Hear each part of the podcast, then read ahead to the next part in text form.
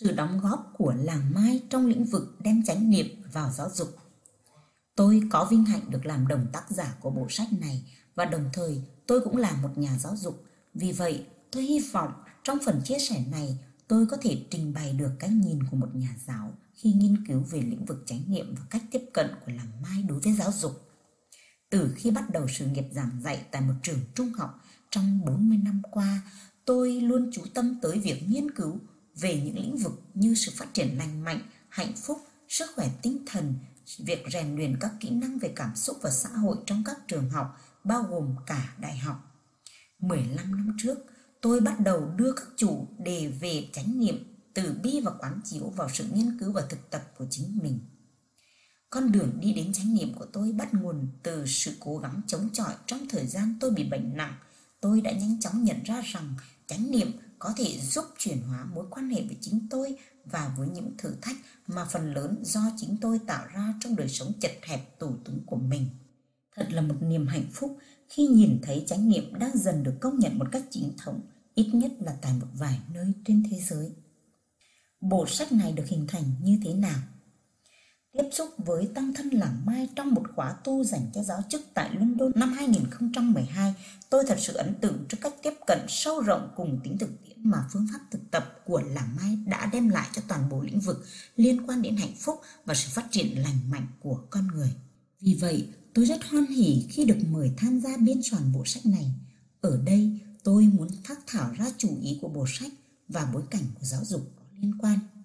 Tôi muốn chia sẻ về những điều mà tôi cảm nhận là phương pháp thực tập của làng Mai đang đóng góp vào lĩnh vực liên quan đến sự phát triển lành mạnh của con người, một lĩnh vực đang được nghiên cứu rộng rãi và có nhiều bước tiến nhanh chóng.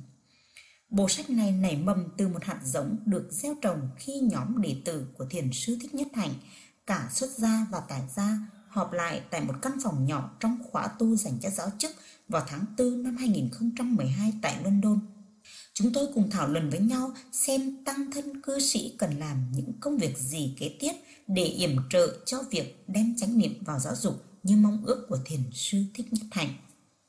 Tất cả chúng tôi lúc ấy đều nhận thấy việc áp dụng chánh niệm và các phương pháp quán niệm trong lĩnh vực giáo dục tại các trường học, đặc biệt là tại các trường đại học đã tăng theo cấp số nhân trên khắp thế giới.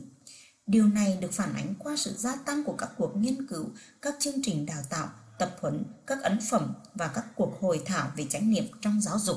Trước đó, Tăng thân làng Mai đã có nhiều hoạt động đem chánh niệm và đạo đức ứng dụng vào lĩnh vực giáo dục, đặc biệt là thông qua những khóa tu dành riêng cho giáo chức. Những hoạt động có tính thực tiễn, cao cảm hứng và gây ảnh hưởng lớn này đã mang lại danh tiếng vững chắc cho làng Mai, phần lớn là do sự truyền miệng từ những người đã từng tham dự. Trong các hoạt động này, vẫn chưa có một tài liệu nào cụ thể từ thiền sư thích nhất hạnh hay tăng thân làng mai để hướng dẫn cho các giáo viên cách thức nuôi dưỡng chánh niệm trong đời sống của họ cũng như trong lớp học và trường học. Vì vậy mà chúng tôi quyết tâm phải làm một điều gì đó để khắc phục tình trạng này. Ý tưởng ban đầu của chúng tôi về việc biên soạn tài liệu dành cho giáo viên rất khiêm nhường. Một nhóm nhỏ xuất sĩ và cư sĩ cùng ngồi lại với nhau để xác định thực tập nào được xem là căn bản cốt lõi trong các phương pháp thực tập của làng Mai. Chúng tôi dự định trình bày những phương pháp thực tập này theo dạng những tờ hướng dẫn cụ thể, chi tiết từng bước một, y như một công thức nấu ăn vậy. Sau đó, những tờ hướng dẫn này sẽ được ép plastic và tập hợp lại thành một bộ tài liệu đơn giản để các giáo viên biết cách thực tập cho chính mình và chia sẻ sự thực tập cho người khác. Chúng tôi muốn trình bày với những nội dung thực tập sao cho ngắn gọn, xúc tích dễ hiểu đối với người mới chưa hề biết đến phương pháp thực tập của làng Mai. Cuốn sách này, Cẩm nang hạnh phúc là những thực tập căn bản, cốt tủy của làng Mai. Quý vị có thể tìm thấy một bộ tài liệu hướng dẫn tóm tắt những thực tập căn bản ở phần phụ lục A, tập 2, đi như một dòng sông.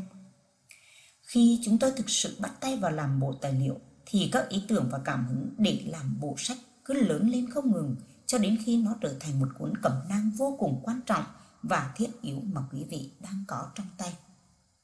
Chúng tôi đã khai thác nguồn tài liệu quý giá, đó là những lời giảng chuyên trở tuệ giác của thiền sư Thích Nhất Hạnh, đặc biệt là các bài giảng trong các khóa tu dành cho giáo chức. Những bài giảng đó chưa từng được in thành sách và vì vậy mà chúng tôi biết muốn đưa ra những nội dung đó ở bộ sách này. Quý vị có thể tìm thấy những lời giảng đó ở phần mở đầu của bộ sách và mở đầu của mỗi chương trong cuốn sách này. Sử dụng những mẫu chuyện, những chia sẻ từ các giáo viên. Để góp sức thực hiện hoài bão của thiền sư Thích Nhất Hạnh, chúng tôi mong muốn đáp ứng lại nhu yếu của rất nhiều giáo viên đó là có được sự chỉ dẫn cụ thể về phương pháp áp dụng chánh niệm trong đời sống của mình cũng như trong các lớp học và trường học. Chúng tôi đã hoàn thành xong bộ tài liệu thẻ với những hướng dẫn chi tiết và từng bước một cách cụ thể về các phương pháp thực tập. Nhưng chúng tôi lại cảm thấy chưa dừng, chưa muốn dừng lại ở đó. Tin chắc rằng còn có nhiều, rất nhiều nguồn tài liệu, kinh nghiệm mà chúng tôi có thể tập hợp lại để yểm trợ cho các nhà giáo. Chúng tôi quyết định tiến hành một cuộc nghiên cứu có hệ thống đối với các giáo viên đang thực tập theo phương pháp của làng mai để tìm hiểu xem sự thực tập tác động như thế nào đến đời sống và công việc của họ thu thập góp nhặt những kinh nghiệm này cũng giống như tiến hành một cuộc khám phá thử nghiệm và may mắn là kết quả mang lại thật phong phú quá sức mong đợi đối với chúng tôi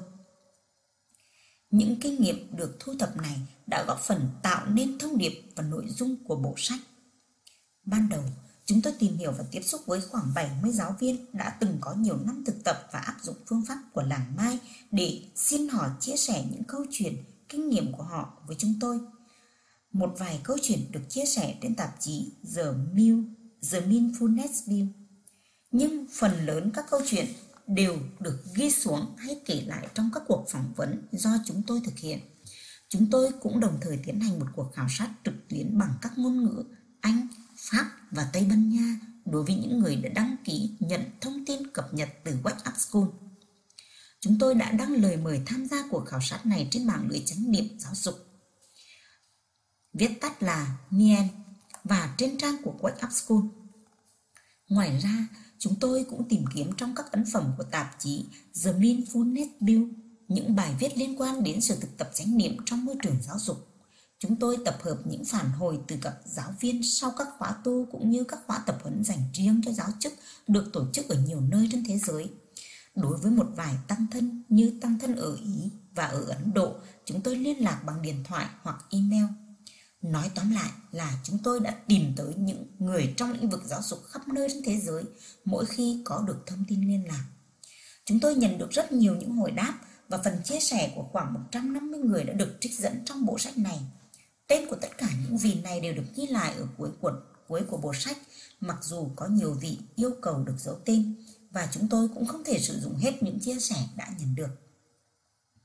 Chúng tôi tìm kiếm những từ thuật, những suy ngẫm của các giáo viên cũng như những ví dụ minh họa cho biết những phương pháp thực tập của thiền sư thích nhất hạnh và tăng thân làm mai đã đánh động đến đời sống và việc giảng dạy của họ như thế nào. Chúng tôi hỏi các giáo viên về ảnh hưởng của chánh niệm lên bản thân chính họ và lên học sinh. Cách họ chia sẻ về thực tập chánh niệm như thế nào? Họ có hợp tác được với các đồng nghiệp ở các trường khác hay không? Tiếp cận với phụ huynh học sinh như thế nào? Và những tài liệu liệu nào hữu ích đối với họ? Chúng tôi yêu cầu các giáo viên chỉ chia sẻ về những tác động rõ ràng từ phương pháp thực tập của làng mai đối với họ, mà không phải là sự thực tập chánh niệm chung chung hay về những phương pháp không phải của làng mai.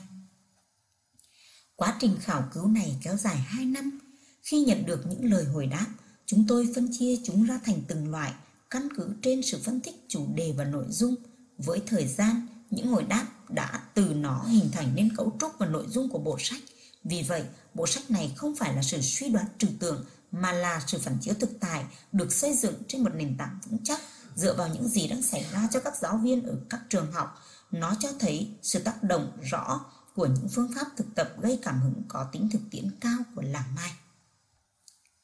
Phương pháp thực tập của làng Mai đóng góp những gì cho bối cảnh giáo dục hiện nay Vai trò của tôi trong công việc đồng biên soạn bộ sách này là làm thế nào để đặt triển vọng của những chánh niệm trong lĩnh vực giáo dục và những chia sẻ từ thuật của giáo viên trong một khuôn khổ, một bộ cẩm nang với những chỉ dẫn thực tiễn, giúp các giáo viên biết cách làm thế nào để chế tác được chánh niệm trong đời sống của họ cũng như trong công việc hàng ngày ở trường học. Là một nhà giáo thực tập chánh niệm và cũng là một học giả, tôi có thể tập hợp lại những cái thấy của nhiều người về mối liên hệ giữa những phương pháp thực tập chánh niệm của Làng Mai với những ưu tư, những quan tâm hiện nay trong lĩnh vực giáo dục và những bằng chứng khoa học có liên quan. Chúng tôi xây dựng trên nội dung cuốn cẩm nang này không phải chỉ dựa trên lý thuyết và sự nghiên cứu mà còn căn cứ trên những phản hồi thực tế từ các giáo viên mà chúng tôi có cơ hội tiếp xúc.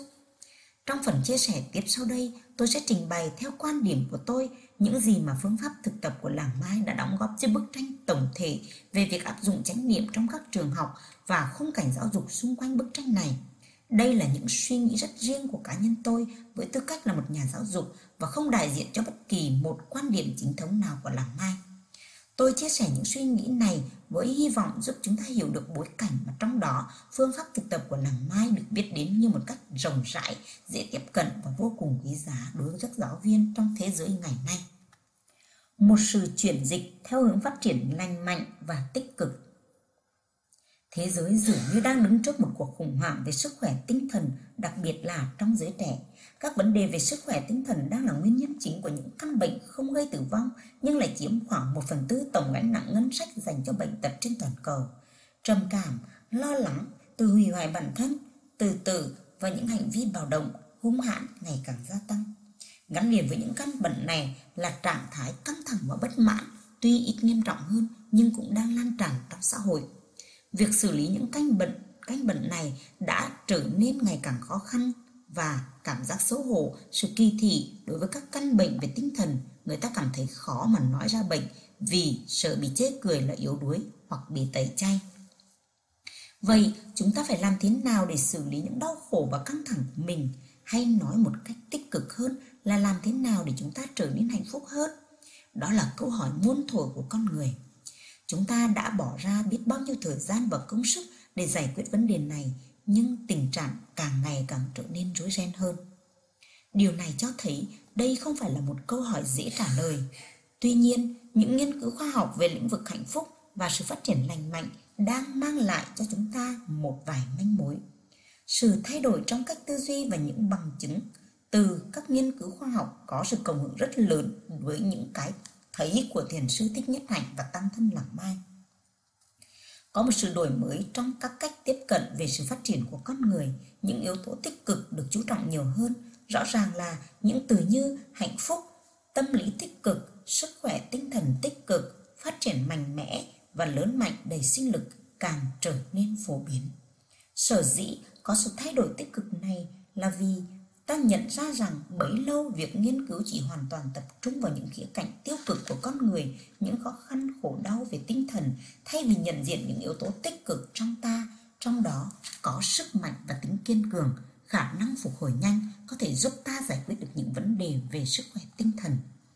Những người làm trong lĩnh vực giáo dục ngày càng đề cập nhiều về vai trò mở rộng của các trường học, thay vì chỉ chú trọng đến mục tiêu hạn hẹp là trao truyền kiến thức, các nhà giáo dục đang có một cái nhìn rộng rãi hơn. Họ chú ý đến những yếu tố giúp con người có thể phát triển một cách lành mạnh và toàn vẹn, dựa vào việc nuôi dưỡng những giá trị sống lành mạnh và một nền đạo đức vững chãi.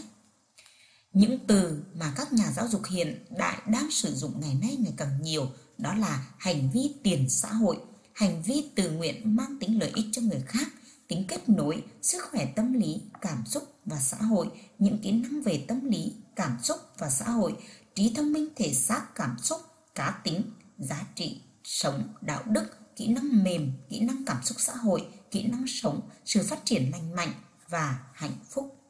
Các nghiên cứu đang chứng tỏ rằng có một sự liên kết rõ ràng giữa chủ đề mà các nhà giáo dục đang bàn thảo với kết quả học tập của học sinh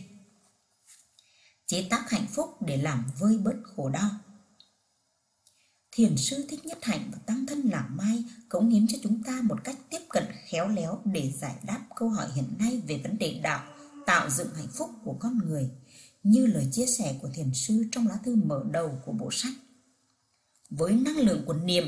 định và tuệ, ta có thể chế tác được niềm vui và hạnh phúc bất cứ lúc nào ta muốn. Năng lượng của chánh niệm còn có thể giúp chúng ta xử lý một cảm xúc đau buồn. Nếu không có năng lượng của chánh niệm thì ta có thể bị ngập tràn bởi khổ đau trong tâm mình. Thiền sư có một cái nhìn thực tế về khía cạnh tiêu cực, tối tăm trong mỗi con người. Theo thiền sư, sự giận dữ và bạo động vốn đã tiềm ẩn trong tàng thức của chúng ta dưới những dạng hạt giống.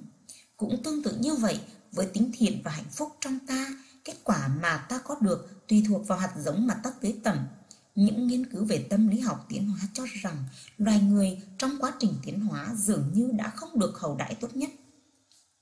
Nhiều người trong chúng ta sinh ra đã mang trong mình một vài thiên kiến, chẳng hạn như thiên kiến tiêu cực,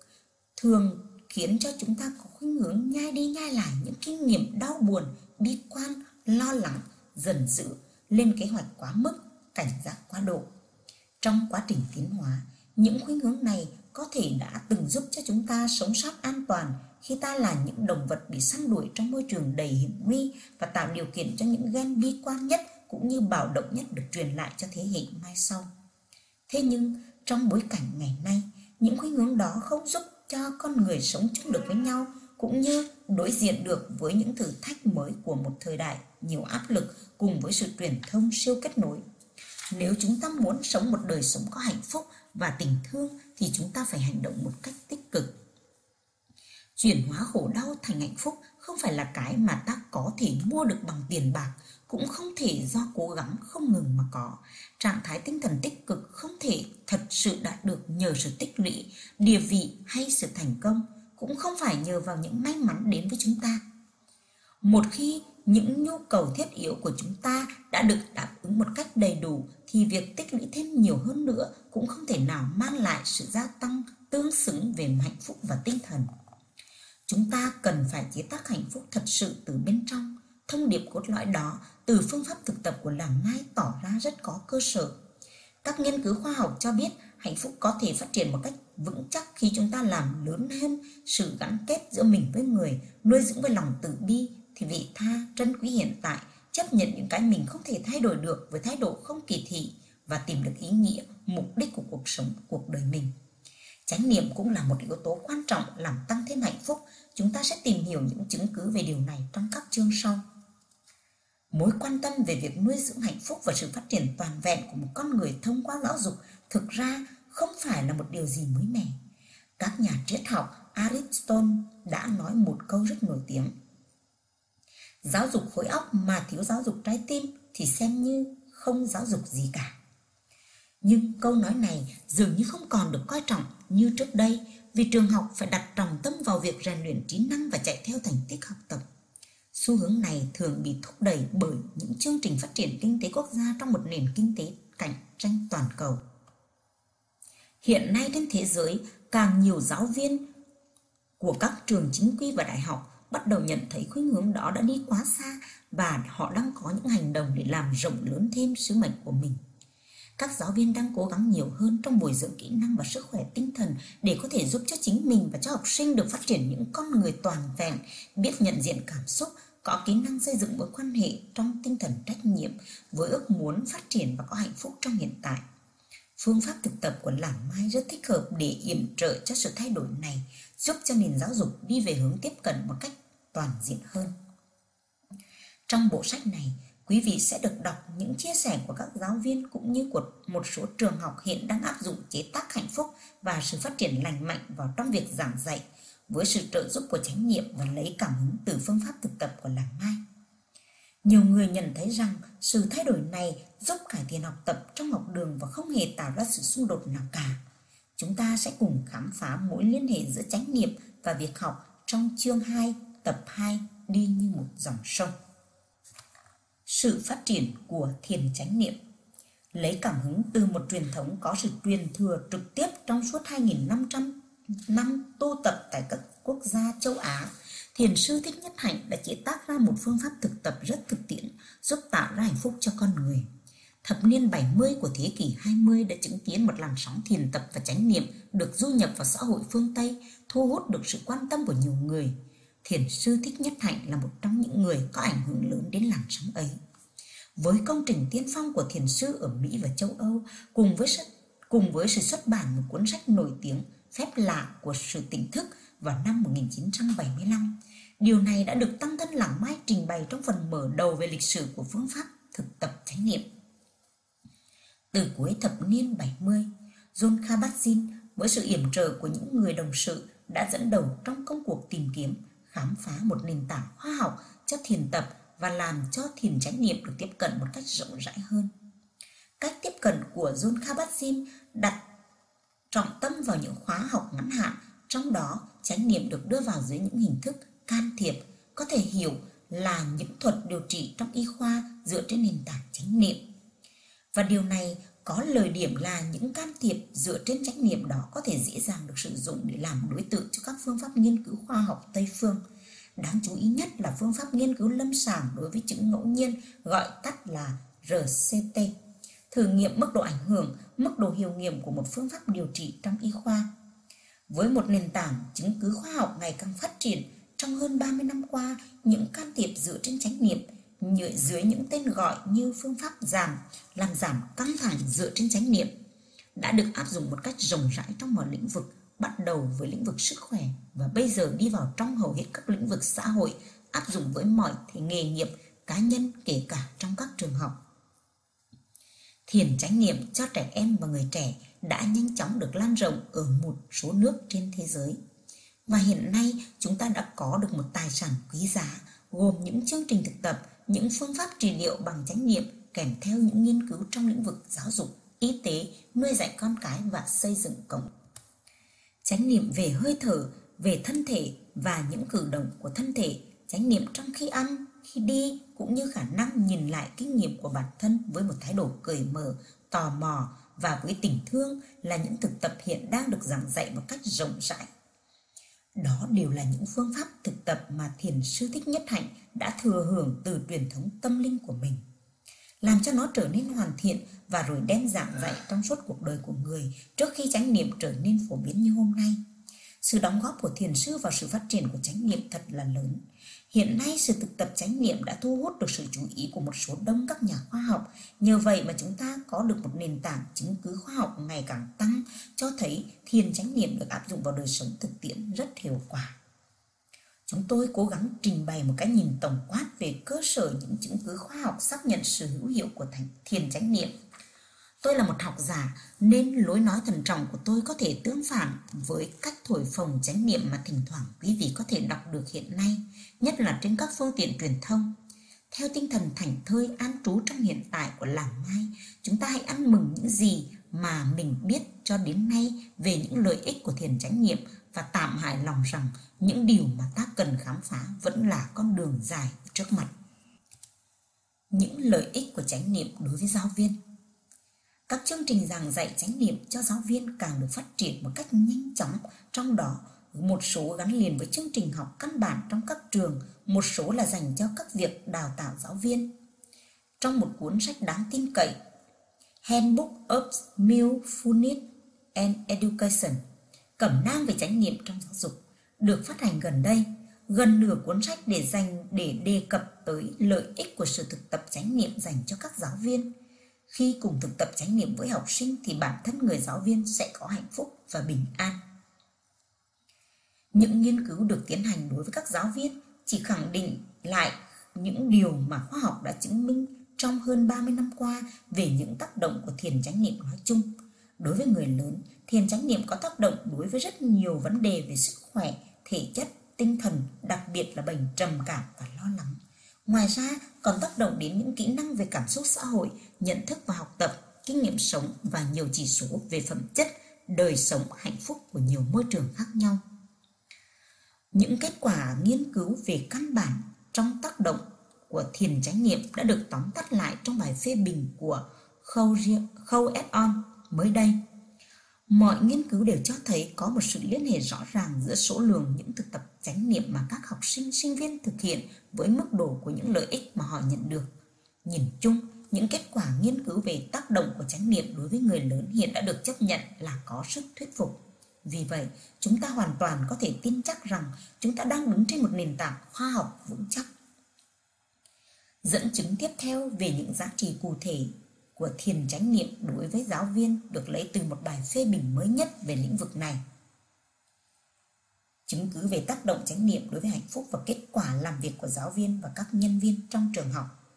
Đó chỉ là một dẫn chứng nhỏ nên chúng ta phải tiếp tục nghiên cứu một cách cẩn trọng. Tuy nhiên, những nghiên cứu về tác động của chánh niệm đối với giáo viên vẫn tiếp tục tăng lên một cách nhanh chóng. Những giáo viên thực tập chánh niệm thường ít có vấn đề hơn về mặt tinh thần như căng thẳng, trầm cảm và lo lắng, sợ hãi. Họ có hạnh phúc nhiều hơn, trong đó có sự lắng dịu, niềm vui sống, lòng tự tin và thương yêu bản thân mình. Họ thể hiện nhiều tình thương hơn đối với chính mình và cả với người khác. Họ đồng cảm hơn, bao dung hơn, dễ tha thứ hơn, kiên nhẫn hơn, ít giận dữ và ít thù hận hơn. Khả năng nhận thức của họ được gia tăng, trong đó có khả năng chú ý và sự tập trung, đưa ra quyết định và đối phó với những thách thức một cách linh động. Họ trở thành những giáo viên giỏi hơn, có trình độ quản lý và tổ chức lớp học cao, có khả năng xác định các ưu tiên trong công việc, nhìn được tổng quát cục diện, chủ động hơn và tự lập hơn. Họ dễ thích ứng với nhu cầu của học sinh, hỗ trợ và có liên hệ tốt hơn với các em. Các giáo viên đó cũng có thể có những tố chất tốt hơn, cụ thể như ít bị cao huyết áp, ít bị cortisol hơn và ít có vấn đề về sức khỏe và ít nghỉ bệnh hơn. Những từ thuật của các giáo viên trình bày trong bộ sách này đều có nói đến những lợi ích trên. Họ biết chăm sóc và yêu thương bản thân nhiều hơn, có sự đồng cảm và quan tâm đến người khác nhiều hơn, phản ứng chậm lại, có khả năng buông bỏ và giữ một quan điểm cân bằng, giảm, giảm bớt sự căng thẳng, ít phê phán chính mình hay kẻ khác một cách tiêu cực. Lợi ích của chánh niệm đối với trẻ em và người trẻ Nghiên cứu về tác động của chánh niệm đối với trẻ em và người trẻ cũng cho thấy những kết quả đầy hứa hẹn trong một số các lĩnh vực, trong đó có các lĩnh vực y tế và giáo dục. Tuy nhiên, cơ sở chứng cứ ở đây cũng còn tương đối ít, chúng ta vẫn còn một con đường dài ở phía trước, nhưng đây đã là một sự khởi đầu tốt đẹp rồi. Những kết quả dưới đây cũng được lấy ra từ một vài bài phê bình gần đây.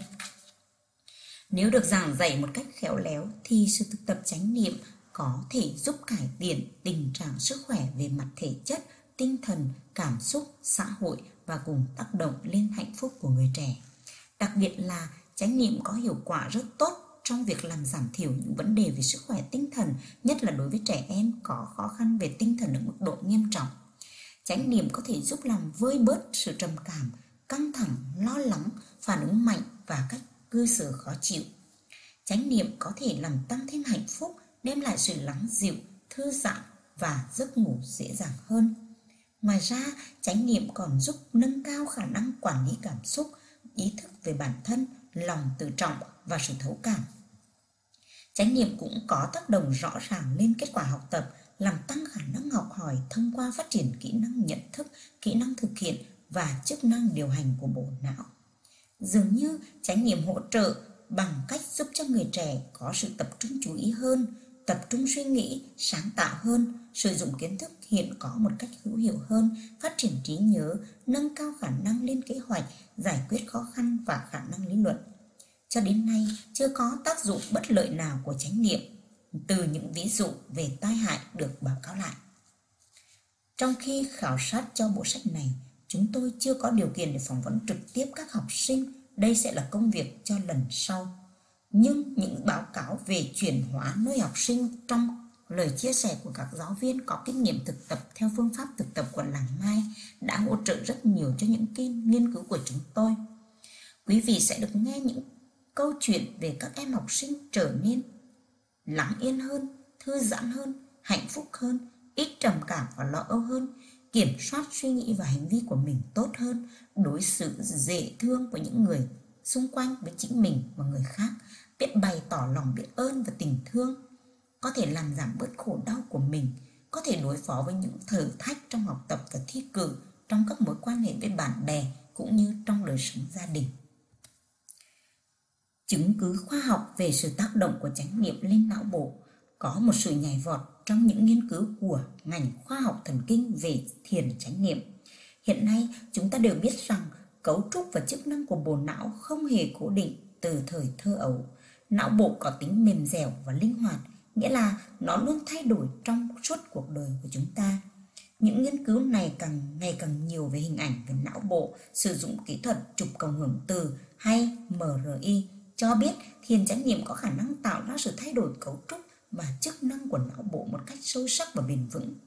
giúp cho phẩm chất của suy tư và cảm xúc được cải thiện, lý giải một cách đơn giản về vấn đề tương đối phức tạp này, chúng ta có thể hiểu là thiền chánh niệm dường như có tác động đến việc tái cấu trúc một số đường mòn thần kinh quan trọng, làm gia tăng mật độ và sự phức tạp của những kết nối trong những khu vực não liên quan tới khả năng nhận thức như là sự chú tâm, ý thức về bản thân, khả năng quan sát nội tâm mình và những khu vực cảm xúc liên hệ tới tình thương, lòng từ bi và lý trí.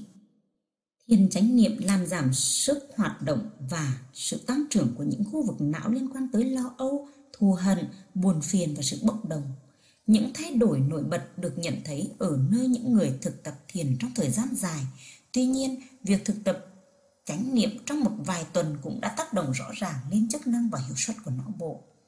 Tương tự như những phát hiện trên, quý vị sẽ được đọc từ thuật của các giáo viên về những ảnh hưởng của các phương pháp thực tập theo truyền thống của làng Mai đối với bản thân họ. Những giáo viên này đều cảm thấy chánh niệm giúp họ hiểu rõ mình hơn, hiểu những thói quen và động lực của chính mình, cảm thấy trong lòng có nhiều từ bi hơn, bớt thù địch và phê phán người khác, có nhiều những khả năng giữ sự bình tĩnh và kiên nhẫn, ít bốc đồng hơn, có lý trí hơn trong nhận thức và hành động phương pháp thực tập của Làng Mai và những chứng cứ khoa học. Những phương pháp thiền tập được đem ra nghiên cứu về căn bản cũng giống như một số phương pháp thực tập cốt lõi của Làng Mai như là chánh niệm về hơi thở, chánh niệm trong khi ngồi, khi đi, khi ăn, chánh niệm về thân và những cử động của thân, chế tác lòng từ bi đối với người khác và đối với chính mình. Như tôi đã đề cập tới, những chi tiết về tác động của chánh niệm được mô tả trong các tài liệu nghiên cứu tương đối giống với những chia sẻ của các giáo viên thực tập theo phương pháp của Làng Mai về kinh nghiệm của chính họ và của các học sinh. Vì vậy, tuy chưa có những chứng cứ khoa học được công bố cụ thể từ chính những phương pháp thực tập của Làng Mai, dù một số nghiên cứu hiện đang được tiến hành, chúng ta vẫn có cơ sở để tin rằng phương pháp thiền tập của Làng Mai sẽ đem lại những hiệu quả tích cực nếu chúng ta nuôi dưỡng sự thực tập của mình một cách chậm rãi và đều đặn. Một nền tảng đạo đức vững chắc Trong khi thiền chánh niệm ngày càng trở nên phổ biến, chúng ta không nên xem nhẹ hoặc quên rằng chánh niệm đã được phát triển trên nền tảng của một hệ thống đạo đức. Hệ thống đạo đức đó có mục đích tối hậu là giúp cho con người sống một đời sống trọn vẹn trong từ bi và tình thương, thoát khỏi sự ám ảnh quá mức của tiền tài và danh lợi, Phương pháp tu tập của Làng Mai là một ví dụ rõ ràng và hữu ích đối với chúng ta. Phương pháp này không những không mang tính tôn giáo, dễ áp dụng với các giáo viên và còn có tính thực tiễn mà còn được xây dựng trên một nền tảng đạo đức vững chắc. Phương pháp này đã thu hút hàng ngàn người, không chỉ vì nó giúp chúng ta xử lý được những khó khăn, thách thức của thế kỷ mà còn là có một mục tiêu đạo đức và xã hội sâu sắc khiến cho nhiều người cảm thấy phương pháp này có một sức hút kỳ lạ. Những thực tập được giới thiệu trong bộ sách này thực sự giúp chúng ta, cả giáo viên cũng như học sinh trở nên điềm tĩnh hơn, tập trung vào công việc hơn và học tập một cách có hiệu quả hơn. Nhưng căn bản hơn nữa, sự thực tập này rõ ràng là một con đường chuyển hóa cho tự thân mỗi cá nhân, từ đó góp phần đem lại một xã hội công bằng, bền vững và từ bi hơn. Trong lá thư mở đầu của bộ sách này, Thiền sư Thích Nhất Hạnh đã chia sẻ với chúng ta rằng Người xem mục tiêu của giáo dục là tạo dựng con người, xây dựng nên một giống người xứng đáng và tốt đẹp để chăm sóc cho hành tinh quý báu của chúng ta. Thực hiện mục tiêu đạo đức đó bằng sự thực tập chánh niệm, bằng đời sống, bằng sự giảng dạy và học tập của chúng ta là chủ đề xuyên suốt bộ sách này. Đó cũng là sợi chỉ đỏ xuyên suốt một cuộc đời giảng dạy của nhiều giáo viên. Một cách tiếp cận sâu rộng thiền sư Thích Nhất Hạnh đã trình bày rõ ràng cách nhìn của mình về chánh niệm trong phần mở đầu. Thư gửi các thầy cô giáo Người đã sử dụng chánh niệm một cách sâu sắc và rộng rãi, khác với ý nghĩa hàn hẹp mà chúng ta thường gặp trong bối cảnh hiện nay. Nó gần như là đi song song với thuật ngữ, những phương pháp quán niệm. Những phương pháp quán niệm được định nghĩa như là những cách thức mà trải qua nhiều nền văn hóa và qua nhiều thời gian con người đã tìm ra được để có thể tập trung, mở rộng và đào sâu ý thức của mình. Những cách thức này được xem như là cửa ngõ để phát triển toàn vẹn tiềm năng của con người và đem lại một đời sống viên mãn hơn. Người ta chứng minh là phương pháp này đặc biệt có hiệu quả trong lĩnh vực giáo dục cấp đại học. Cách thức và ngôn ngữ của phương pháp quán niệm phù hợp với văn hóa học thuật hay văn hóa khoa học giúp phát triển mạnh mẽ các lĩnh vực nghiên cứu, các khoa học và phát triển phát hành ấn phẩm sách báo. Ngoài thiền tập và phát triển lòng từ bi, lĩnh vực giáo dục về quán niệm bao gồm nhiều hoạt động khác như hoạt động thiện nguyện, công tác xã hội, sáng tạo, nghệ thuật, thi ca, những những động tác chánh niệm. Lĩnh vực giáo dục này có sự trùng lặp đáng kể với tính chất rộng lớn và đi vào cuộc đời hay tính chất nhập thể của các phương pháp thực tập theo truyền thống của làng Mai. Hỗ trợ cho việc giáo dục các kỹ năng cảm xúc xã hội. Học hỏi về các kỹ năng cảm xúc xã hội là một thuật ngữ có liên quan rất nhiều tới chánh niệm, viết tắt là S. Các nghiên cứu cho thấy SEL có một mối quan hệ mạnh mẽ với kết quả học tập cũng như hạnh phúc của học sinh. Cơ sở khoa học vững chắc này đã khiến cho SEL trở nên nổi tiếng trong các trường học chính quy và các trường đại học. Mục đích của SEL là giúp cho chúng ta học được kỹ năng hiểu và cảm xúc làm hiểu và làm chủ bản thân, quản lý được những cảm xúc của mình và khả năng xây dựng các mối quan hệ với người khác.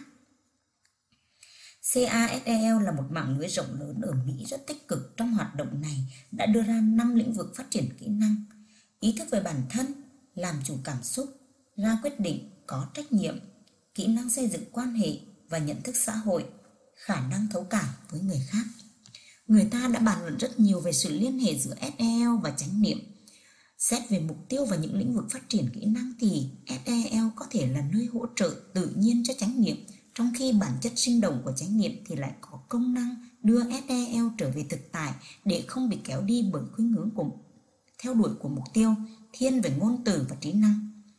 Chánh niệm thường được xem như mảnh ghép còn thiếu hay chìa khóa để giúp đảm bảo cho những mục tiêu đầy tham vọng của SEL có thể đạt được, không phải bằng lời nói, suy tư hay bằng những ý định về tương lai mà nó có tác động lên trái tim, cơ thể và hành động của chúng ta ngay bây giờ và ở đây.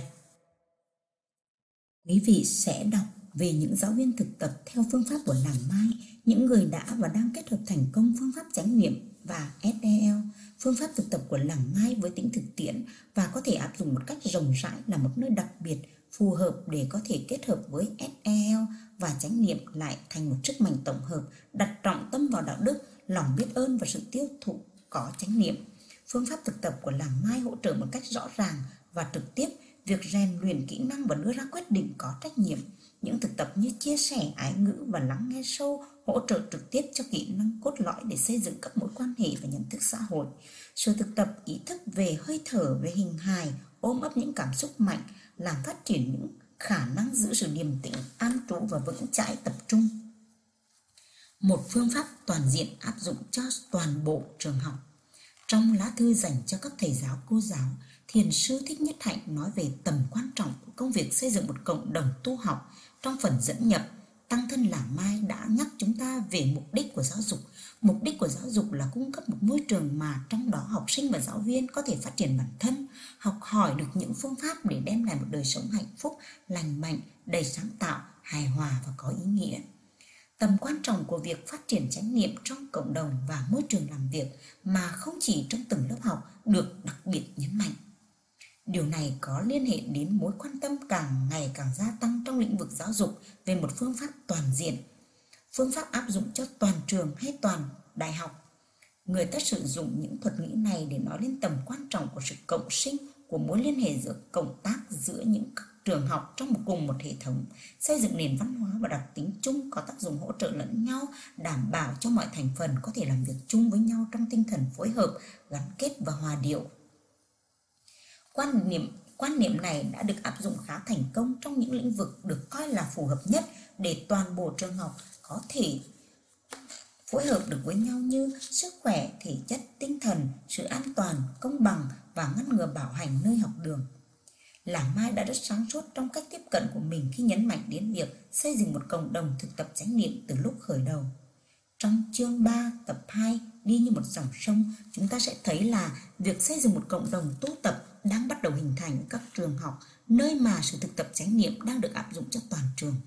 Tôi cảm thấy thật vinh hạnh khi được làm công việc kết nối các yếu tố khác nhau và những tự thuật của các giáo viên lại thành một câu chuyện mạch lạc với sự giúp đỡ quý báu của các đồng nghiệp. Chúng tôi cố gắng bắt một chiếc cầu giữa những lời giảng dạy đầy cảm hứng của Thiền sư Thích Nhất Hạnh và những thực tập cốt lõi của làng Mai với thế giới qua các trường phổ thông và các trường đại học. Với những mỗi ưu tư tường thường nhật của các giáo viên, bận rộn và các học sinh chịu nhiều áp lực cũng như các bối cảnh xã hội và giáo dục xung quanh. Với bộ sách này, chúng tôi mong muốn hiến tặng cho quý vị hai viên kim cương lấp lánh. Đó là những lời dạy của thiền sư Thích Nhất Hạnh và những lời từ thuật sinh động từ kinh nghiệm sống của các giáo viên, những đồng nghiệp của chúng tôi. Chúng tôi hy vọng bộ sách sẽ là sự hữu ích và đem đến cho quý vị nhiều cảm hứng. Tất cả chúng tôi, những người tham gia vào công trình biên soạn bộ sách này, mến chúc quý độc giả có nhiều niềm vui trong khi đọc và quan trọng hơn là quý vị có thể áp dụng được những điều chia sẻ trong tác phẩm này vào đời sống của mình. Catherine Ward Somerset, UK tháng 12 năm 2016